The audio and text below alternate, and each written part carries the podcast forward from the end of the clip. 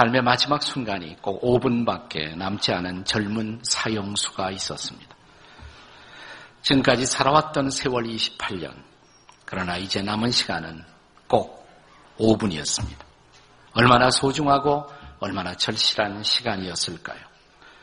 그 사형수는 마지막 5분을 어떻게 사용할 것인가 생각하고 고비를 시작합니다. 아, 이렇게 하면 좋겠다. 나를 알고, 나를 사랑해 준 모든 분, 내 가족들과 친구들과 작별의 기도를 하는데 2분을 쓰고, 오늘까지 나를 인도하시는 하나님, 내 곁에 머물러 준 이웃들을 축복하고 감사의 기도를 하는데 2분. 눈에 보이는 아름다운 세상, 이제 떠나야 할 세상, 나를 기꺼이 받아주었던 이 땅에게 감사를 하는데 1분을 마지막 쓰기로 마음을 먹었습니다. 기도를 시작합니다. 자기와 삶의 인연을 만들어 왔던 가족들과 친구들의 모습들이 떠오르면서 그들과 작별의 기도를 하려 하자 흐르는 눈물을 멈출 길이 없습니다. 이제 3분 후면 내 인생은 끝나는구나 생각하니 눈앞이 캄캄해집니다.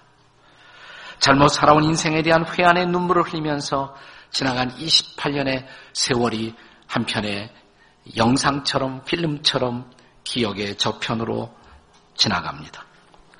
감사의 기도도 제대로 못하고 이렇게 끝나나 보다 하고 눈을 감는 순간 사형, 집행, 정지라는 명령이 내립니다.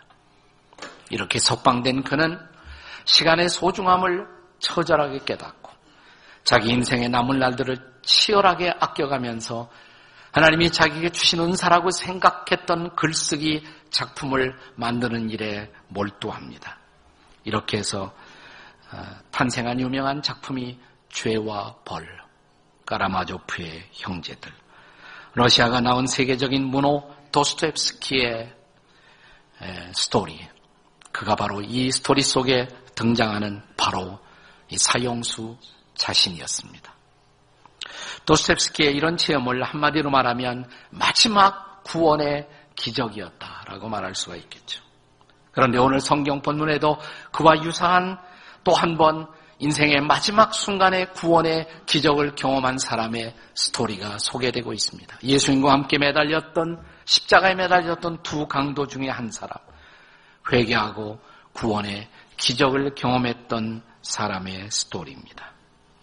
그는 죽기 직전 그의 구세주로 생각되었던 자기 옆에 함께 매달린 그분 예수님으로부터 본문 43절에 이런 선포를 받습니다.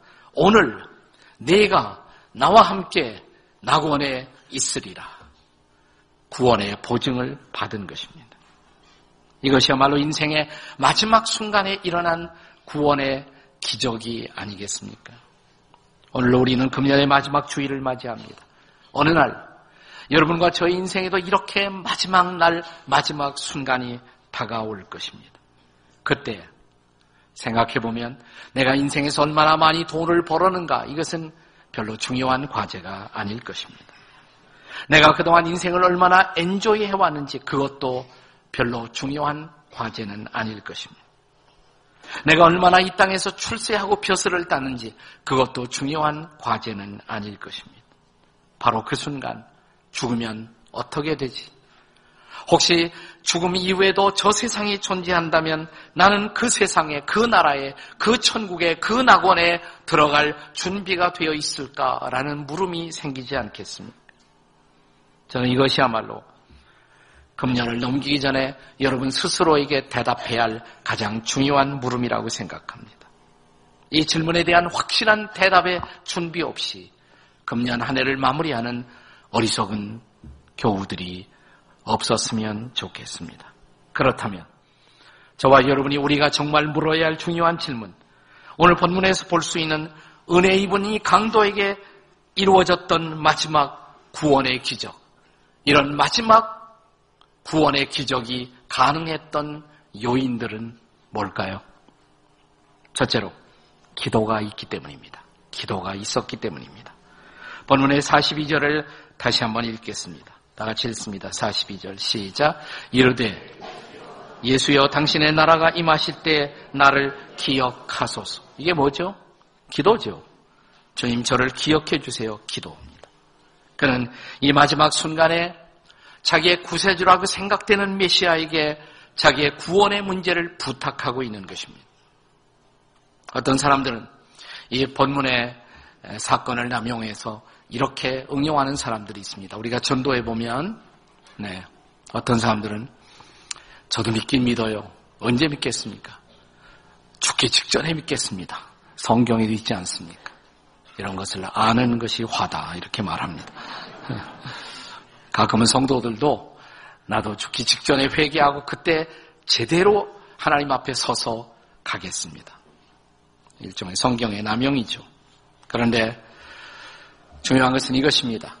내가 정말 그 죽을 때 그렇게 나를 정리할 수 있는 시간이 주어질지, 우리들 자신의 죽음의 모습은 아무도 예상하거나 예단할 수 없다는 것입니다. 그것이 바로 죽음의 신비입니다. 오죽하면 여러 해 전에 우리를 스치고 지나갔던 유모 가운데 버스 사고로 억울하게 죽은 사람이라는 유모가 생각이 나지 않습니까? 버스 사고로 가장 억울하게 죽은 사람 누구일까? 첫째, 결혼식이 내일인 신랑 신부. 얼마나 안타까운 죽음이겠어요. 두 번째, 졸다가 한 정거장 더 오는 바람에 죽은 사람. 네, 세 번째, 버스가 출발했는데도 억지로 달려와 간신히 탔던 사람. 얼마나 억울했겠어요. 네 번째, 69번 버스를 잘못 알고 96번 버스를 타고 와서 죽었던 사람. 지나간 우리 선거 과정을 통해서 준비된 리더십, 준비된 대통령이라는 화두가 등장했습니다. 우리가 한 나라를 경영하는데도 준비가 필요하다면 인생이 정말 절실하게 준비해야 할것 뭘까요? 죽음의 준비가 아니겠습니까? 기도야말로 죽음을 준비하기 위한 가장 중요한 하나님이 우리에게 주신 방편입니다. 본문에 구원받은 강도처럼 분명하게 기도하고 분명한 기도의 응답을 확신하고 그리고 저 영원한 나라를 향해서 떠나갈 수가 있다는 것 이것은 얼마나 축복이며 얼마나 기적인지 그러나 이런 기도를 드리기 위해서는 저는 여러분과 저의 평소의 기도 습관이 무엇보다 중요하다 이렇게 생각합니다. 평소에는 기도 안 하던 사람이 죽을 때가 돼서 갑자기 기도하는 일이 과연 쉬울까요? 우리가 고기도 먹던 사람이 먹는다라는 말이 있는데 기도도 하던 사람이 하는 거예요. 평소에 기도 안 하던 사람이 갑작스럽게 기도하는 것이 결코 쉬운 일은 아닙니다. 예수님은 그분의 마지막 죽음은 얼마나 장렬하고 얼마나 고귀한 죽음이었습니까? 십자가의 처절한 고통. 그러나 이 고통 속에서도 당당했던 그분의 죽음. 그것은 기도로 그분이 죽음을 맞이하고 있었기 때문입니다. 예수님이 십자가의 고통을 받으시면서 남기신 말씀을 가리켜서 우리는 보통 가상 7원 이렇게 말합니다. 근데 일곱 마디의 말씀, 이 말씀의 내용을 들여다보면 그 중에 세 번은 다 기도예요. 그렇죠. 그 중에 세 번은 기도입니다. 아버지요, 저들을 용서해 주십시오. 기도죠. 엘리 엘리 라마 사박다니 내 하나님 내 하나님 어찌하여 저를 버리십니까? 기도죠. 아버지요 내 영혼을 당신의 손에 부탁드립니다. 기도죠. 세 번은 확실한 기도입니다. 또 거기다 오늘 본문을 포함해서 본문에서는 회개하는 강도를 향해서 그가 나를 기억해 달라고 했을 때 오늘 네가 나와 함께 낙원에 있으리라. 기도의 응답으로 주신 말씀. 그렇다면 가상 7원 중에서 적어도 네 번은 기도와 관련이 있어요. 그는 기도하며 자신의 생애를 마무리할 수 있으셨습니다. 주님이 마지막 순간을 이 아름다운, 이 치열한, 그리고 이 거룩한 기도로 마지막을 만들 수가 있었던 것은 그런데 그분의 평소의 기도의 습관이 있었다는 것을 간과하시면 안 됩니다. 자, 오늘 성경에 보시면 누가 보면 22장 39절에 이런 말씀이 기록됩니다. 같이 한번 읽겠습니다. 누가 보면 22장 39절 다 같이 시작.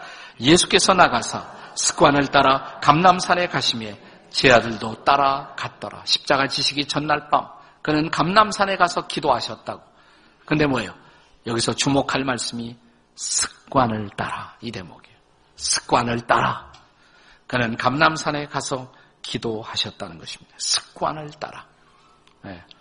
내일 십자가를 지시니까 정말 내일이란 십자가 사건을 앞에 두고 안 하던 기도를 하시기 위해서 그분이 감남산 게세만의 동산을 찾으신 것이 아니라 거기는 주님이 늘 기도하시던 장소였어요. 습관을 따라 그날도 거기에 가서 기도하시며 내일 십자가의 사건을 준비하셨던 것입니다.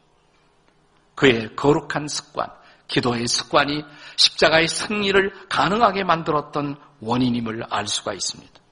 그러므로 나는 여러분이 이 거룩한 기도의 습관을 다시 회복하게 되시기를 주님의 이름으로 축원합니다.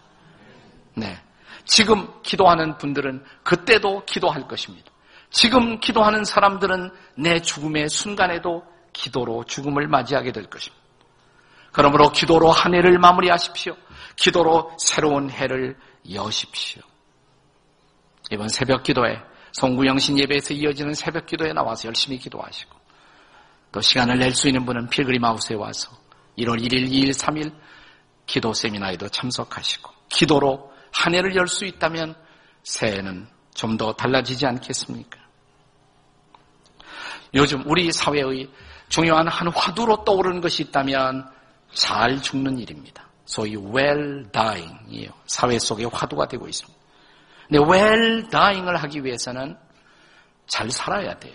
well living이 있어야 합니다. 잘 사는 만 사는 사람만이 잘 죽을 수가 있는 것입니다. 내 문제는 어떻게 잘 살 수가 있습니까? 그리스도인들의 삶의 방법으로 이 삶을 하나님의 뜻을 붙들고 하나님이 기뻐하시는 삶으로 만들어가게 주신 것이 기도란 말이죠. well living의 열쇠는 well praying, 기도하는 것입니다. 그래서 이렇게 말한 사람이 있습니다. well dying의 비밀은 well living에 있고 well living의 열쇠는 well praying에 있다. 누가 한 말일까요? 이로운 목사가 한 말입니다. 한번 따라서 해보세요. well dying의 비밀은 well living에 있고 well living의 열쇠는 well praying에 있다. 옆에 사람하고 한번 복습해 보시기 바랍니다. 시작. well dying의 비밀은 well living에 있고 well living의 열쇠는 praying에 있다. 앞에 보지 말고 옆에 사람하고 하시라는. 네. 마지막 구원의 기적. 기도 때문이에요, 기도. 그러나 두 번째로 그냥 기도 때문이 아니라 그 기도에 진정성 있는 회개가 동반된 때문입니다. 그러나 오늘 본문에서 주목할 것은 그냥 이 사람이 회개하고 구원받은 이 강도가 기도만 한 것이 아니었다는 사실이에요. 기도만 한 것이 아니라 응답받는 기도를 했다는 것입니다. 그게 중요하죠. 응답받는 기도. 응답받는 기도가 뭘까요? 응답받는 기도를 알기 위해서는 응답받지 못하는 기도는 뭘까요?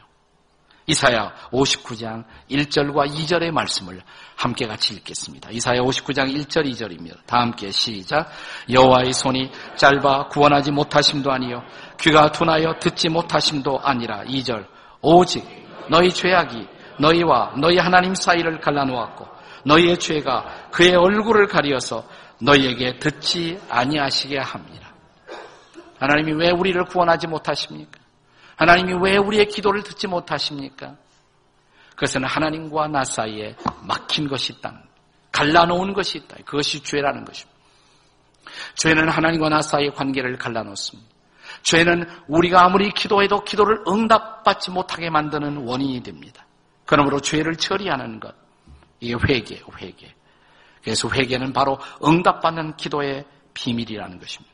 그러므로 그냥 기도하는 사람이 되는 것이 아니라 응답받는 기도를 하기 위해서 얼마나 나의 기도에는 진정성 있는 회개가 함께하고 있느냐. 나는 회개하면서 기도하고 있느냐. 이것이 중요한 것입니다. 그런 의미에서 이 마지막 순간에 구원받은 이 강도, 이 강도의 기도의 비밀은 그에게 진지한 회개가 동반되고 있었다는 사실을 잊지 마십시오. 자, 오늘 본문을 다시 보시면 본문의 39절, 시작되는 39절은 이 한, 또 한 명의 강도, 성경은 이 또 한 명의 강도를 행악자라고 말합니다. 그 행악자가 십자가에 예수님과 함께 달린 채로 예수님을 향해 비방하는 목소리로 본문이 시작되지 않습니까? 39절 같이 읽겠습니다. 39절 다 같이 시작. 달린 행악자 중 하나는 비방하여 이르되 네가 그리스도가 아니냐 너와 우리를 구원하라. 네. 하지만 이 강도와 전혀 다른 반응을 보였던 강도, 그 강도가 구원받은 강도였어요. 그는 어떻게 반응했습니까? 40절입니다. 40절 다 같이 읽습니다. 시작. 하나는 그 사람을 꾸짖어 이르되 네가 동일한 정죄를 받고도 하나님을 두려워하지 아니하느냐. 그의 마음속에는 두려움이 있었어요. 하나님께 대한 두려움. 비록 강도질을 하고 사형 온도를 받고 예수님과 함께 십자가에 매달렸지만 그의 마음속에는 하나님을 향한 두려움, 하나님에 대한 경외심이 있었다는 것입니다. 그리고 이어서 그는 이렇게 고백합니다. 41절입니다. 41절 다 같이 읽겠습니다. 시작. 우리는 우리가 행한 일에 상당한 보응을 받는 것이니 이에 당연하거니와 이 사람이 행한 것은 옳지 않은 것이 없느니라. 그는 자신의 허물과 죄를 인정합니다. 우리는 이렇게 죽어 마땅하다. 자신의 죄와 허물을 인정했어요. 그런데 이 가운데 있는 이분, 우리 사이에 계신 저분은 다르다고. 그는 이렇게 죽어야 할 분이 아니라고.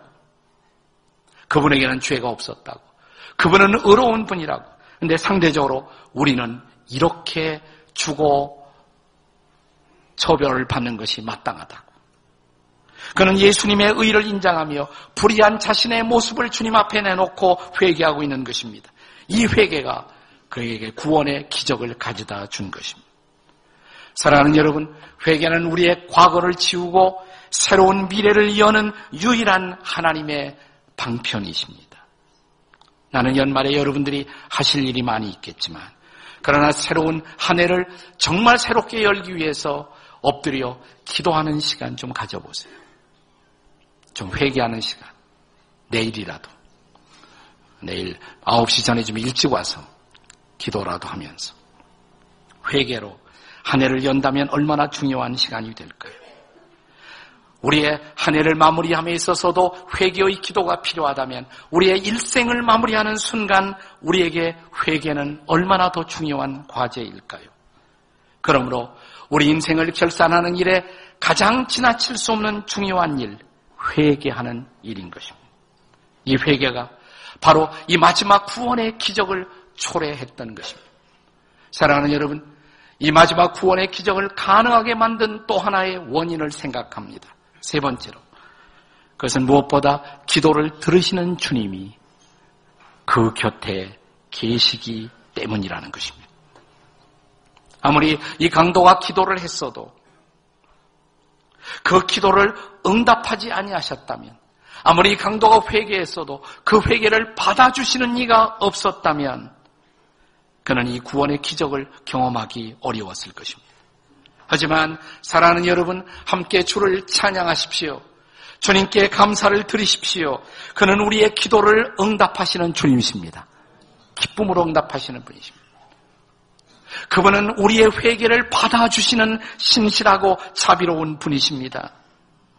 그러므로 다시 한번 이 회개하는 강도를 향해서 주께서 주셨던 자비로운 음성에 귀를 기울여 보십시오.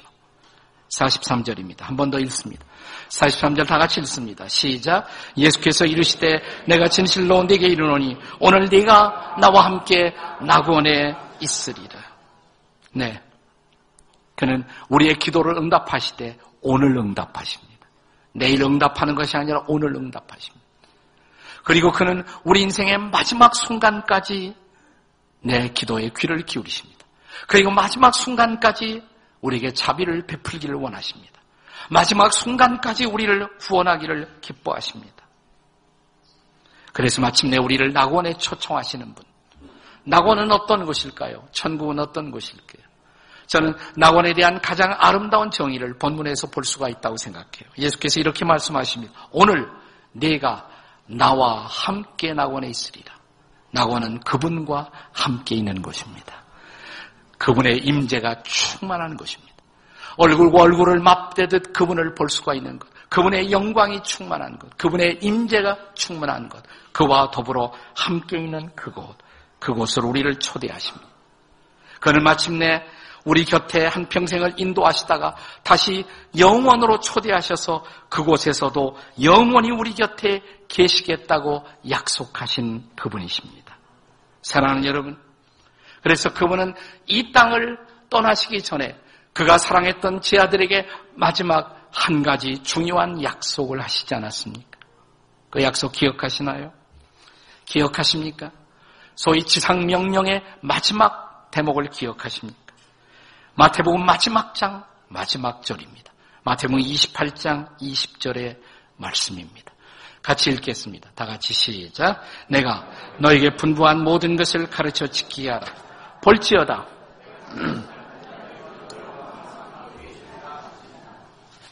볼지어다 세상 끝날까지 뭐라 그랬어요?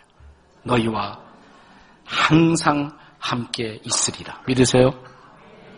이 약속의 말씀이 진실한 것이었다면 그는 지금도 우리 곁에 다가와 우리 곁에 계시며 우리의 기도를 응답하시고 우리의 위로자, 우리의 구원자가 되시는 분이십니다. 아프리카를 복음으로 변화시키는 일에 결정적 기여를 했던 저 유명한 아프리카의 성자 리빙스턴은 말할 수 없는 고난, 말할 수 없는 시련, 그것을 극복하고 어떻게 그 땅에 그렇게 희망을 심을 수가 있었는지를 물어보는 기자에게 이렇게 대답합니다. 이 약속의 말씀 때문이죠. 마태복음 28장 20절이죠. 나와 항상 함께 하신다는 약속. 이 말씀 때문에 저는 견딜 수가 있었습니다. 이 말씀 때문에 저는 앞으로 나아갈 수가 있었습니다.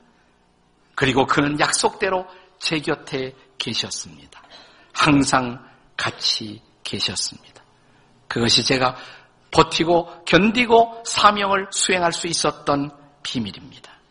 사랑하는 여러분, 저와 여러분도 힘들고 지친 한 해를 보내신 분이 있을 거예요. 아니, 지금 이 순간이 힘들고 지친 인생의 한 때일지도 모르겠습니다. 그렇게 이 시간 내 인생의 광야를 지나고 있는 분이 있다면 오늘 다시 약속의 말씀을 붙드시겠습니까? 그리고 이 말씀을 나를 향해 주시는 말씀으로 붙들고 일어나시겠습니까?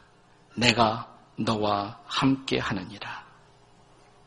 본래는 지금 소개드릴 이 글이 좋은 생각이라는 잡지에 소개되었다가 요즘 인터넷에 올려져서 여러 사람의 입술에 회자되는 그런 참 위로가 되는 좋은 글이 요즘 많은 사람들에게 감동을 주고 있습니다.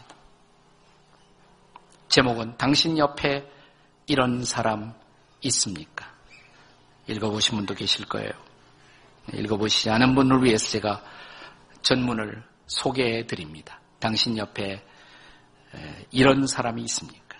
삶이 너무 고달파 모든 것을 포기하려 해도 딱 한 사람 나를 의지하는 그 사람의 삶이 무너질 것 같아 일어나 내일을 향해 바로 섭니다.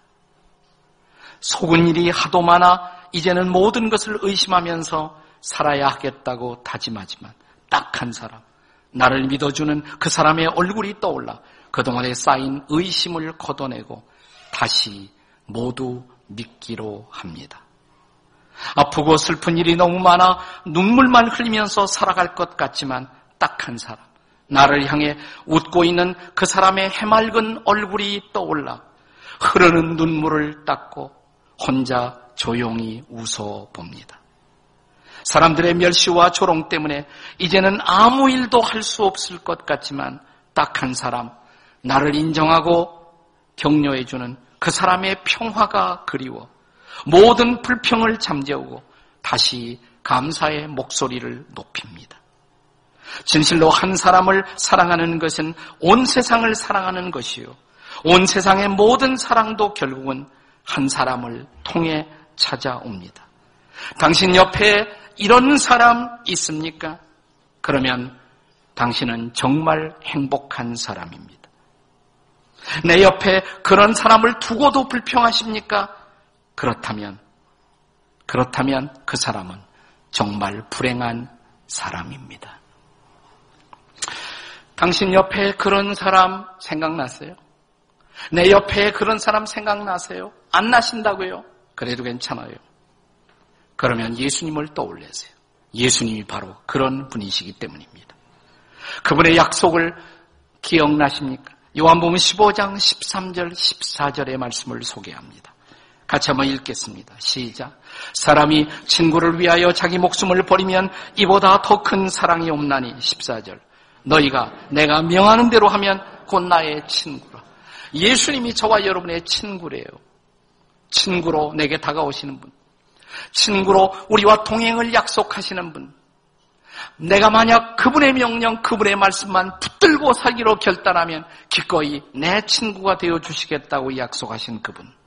그분이 우리와 함께 하시겠다는 것입니다. 조건은 하나밖에 없었어요. 이 말씀 붙들고 살고 싶어 한다면 그분이 친구로 다가와 우리 곁에 계시겠다고. 그렇습니다. 그는 십자가에서 우리를 위해서 목숨까지 버려주셨던 바로 그 주님. 장사한 지 사흘 만에 부활하시사 살아계신 주님으로 내게 다가오기를 기뻐하시는 그 주님. 그 주님과 함께 금년의 마지막을 그 주님과 함께 새로운 한 해를 설계해 보시겠습니까? 수년 전 서강대 영문과 교수로 재직하다가 안타깝게 우리 곁을 떠나간 장영희 교수라는 분이 있었습니다. 그가 투병 생활 중에 내놓은 책 하나가 많은 사람들의 감동을 주었습니다. 그 책의 제목은 이렇습니다. 살아온 기적, 살아갈 기적. 그는 이 책의 제목을 그렇게 정한 이유를 이렇게 말합니다. 그가 암을 앓고 살아보니까 하루 산 것이 기적이라고. 한순간 한순간 호흡하고 있는 것이 기적이라고. 오늘도 아침에 태양을 보면 하루구나. 그것이 기적처럼 다가온다고. 하루에 해지는 석양을 바라보면서 오늘도 기적 가운데 살았구나. 진실로 그리스도를 내 생의 주인으로 모시고 살아가는 사람들에게 있어서는 살아도 기적이고 죽어도 기적입니다. 살면 그분과 동행하고 죽으면 그분의 품에 안길 것이고 기적으로 이 삶을 선물하시는 바로 그분. 다시 그분을 붙들고 그분의 말씀을 붙들고 구원의 기적으로 한 해를 마무리하십시오. 그리고 구원의 기적으로 새해를 여십시오. 새해는 또 다른 기적이 시작되는 한 해가 될 줄로 믿습니다. Happy New Year. Happy New Year. 기도하시겠습니다. 조용히 자리에서 일어나서 함께 기도하시겠습니다. 같이 기도하시겠습니다. 이제는 우리 주 예수 그리스도의 은혜와 하나님 아버지의 사랑과 성령의 교통케 하심이 오늘 금년의 마지막 주일 주님을 경배하고 말씀을 받고 우리의 삶의 광야로 다시 떠나가는 그리고 새해를 기다리는 당신의 백성들 가운데 저들의 가정, 자녀, 부모님들 그리고 우리의 일터 그리고 새로운 리더십과 함께 맞이하는 우리의 조국의 미래 위에 주 예수 그리스도의 은혜, 하나님의 사랑, 성령의 인도가 이제와 내년 한 해 함께 해주시기를 간절히 축원하옵나이다. 아멘.